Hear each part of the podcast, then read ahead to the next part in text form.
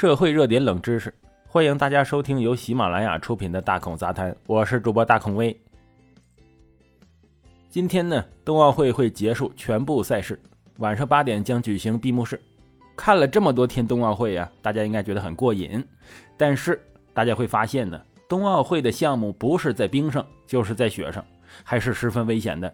我们普通人呢，在冰雪上走路都得小心翼翼。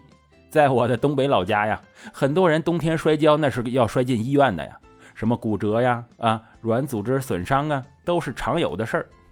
特别是小时候在河里滑冰啊，尾椎骨摔歪的就太多了哈。这个冬奥会上啊，我们也经常会看到运动员摔倒。据调查呀，这个每一届冬奥会运动员的身体损伤发生率情况都不大一样，但是有一些运动的损伤率一直居高不下，比如说冰球、高山滑雪、各种单板等等。相对低一点的项目有北欧两项无舵雪橇和冰壶。冰球比赛的危险性那是显而易见了啊！参赛运动员密集，移动速度快又频繁，对抗激烈。成人男子冰球比赛还允许运动员进行身体对抗啊。之前在网上不是有个视频吗？就是冰球运动员在训练，一手薅住对方衣领，一手出勾拳打击对方啊。就是练习的时候，都要踩着旱冰鞋，模拟下盘不稳的状态，抓着对方是为了稳定身体，方便输出啊。其实那些看似安全的比赛，其实也不是特别安全，也没让运动员少遭罪啊。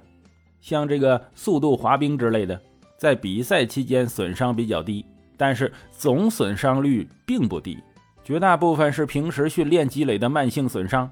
像王蒙的踝关节，由于经年累月的练习，关节间的软骨1/3都给磨没了，软骨没了，那就剩硬碰硬了。最典型的就是叶乔波呀，坚持到终点之后，骨头都碎了都磨碎了，后半生只能坐轮椅。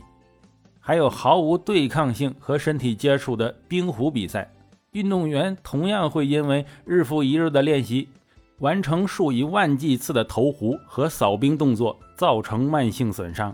这个很好理解呀，很多妈妈在家里天天做家务也会腰酸背痛嘛，年纪大了也会一身毛病，这是职业病。不同项目还会造成不同的特征性损伤。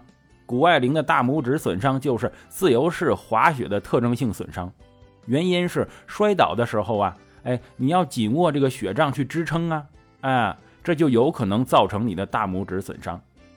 你抓着雪杖，然后一摔倒，你使劲用雪杖一撑地的时候，就很容易别到大拇指，戳到大拇指。这种一般会造成大拇指的尺侧肤韧带断裂，伴撕脱骨折。这个有点复杂，反正就是一种损伤吧。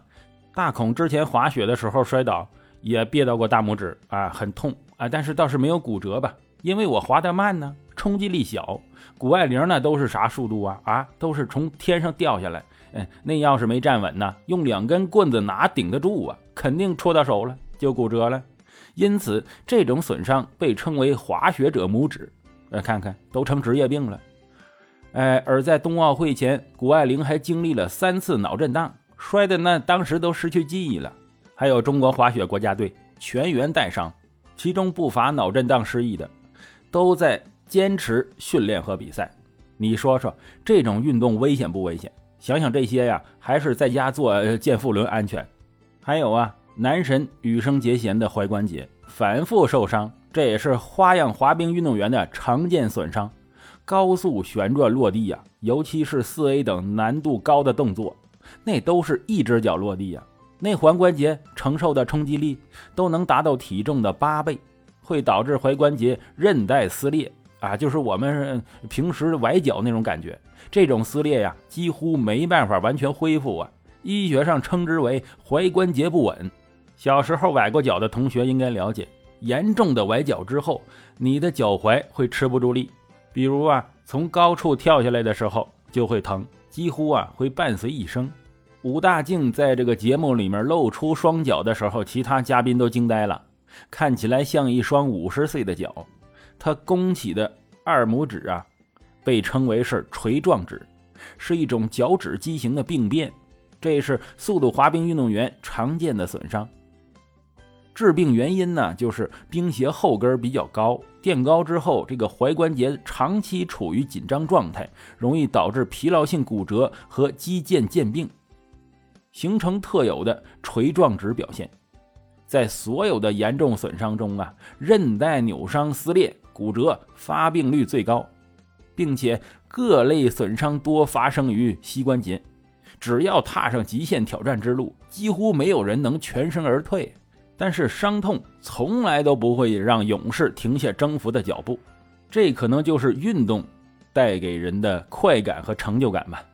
说到这里，告诫大家，参加冰雪运动的时候一定要做好热身运动啊，佩戴好防护装备，循序渐进，切忌冒进。好了，像大孔这种四体不勤的人呢，就让我安安全全的宅在屋子里吧。感谢大家收听本期的大孔杂谈，我是主播大孔威。喜欢的话请订阅关注，咱们下回再见。